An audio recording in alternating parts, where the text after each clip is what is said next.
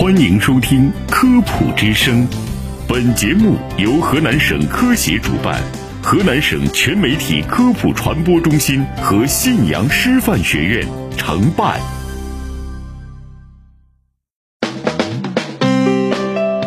分享健康小常识，倡导科学新生活。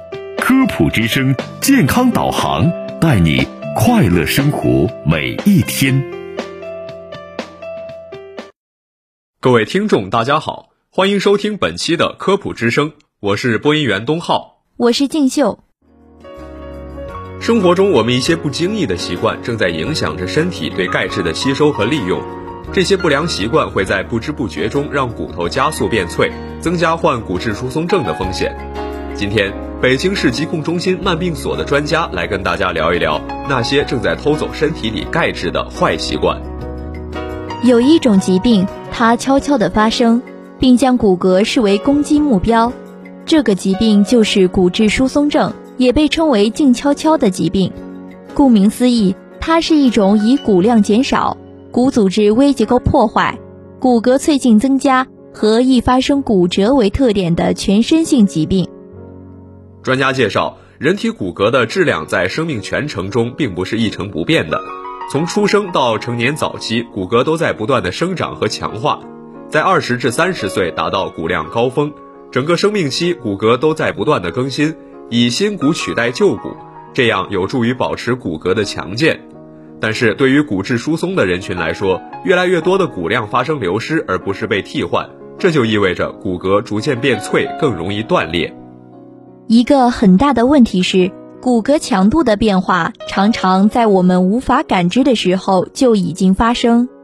在骨质疏松早期，往往没有明显的外在表现，容易被人忽视，这也是它被称为“悄悄的疾病”的原因。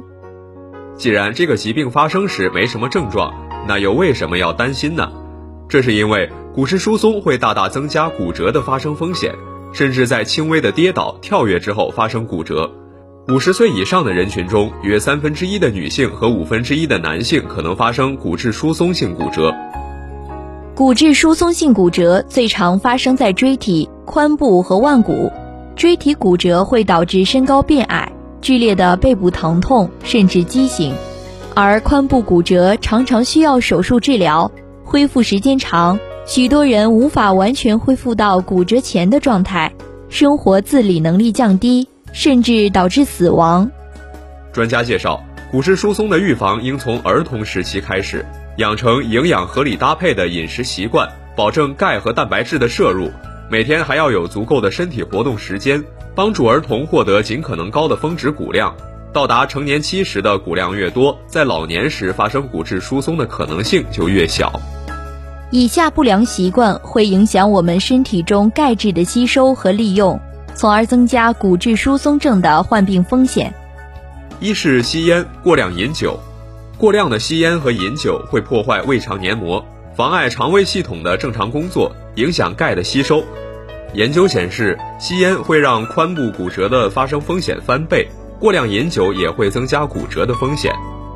二是挑食偏食，营养不良，日常饮食如缺乏钙、蛋白质的摄入，加之不爱吃新鲜蔬菜水果，将不利于骨骼健康。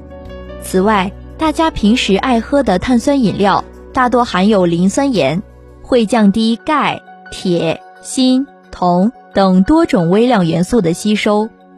三是不爱晒太阳，维生素 D 摄入不足。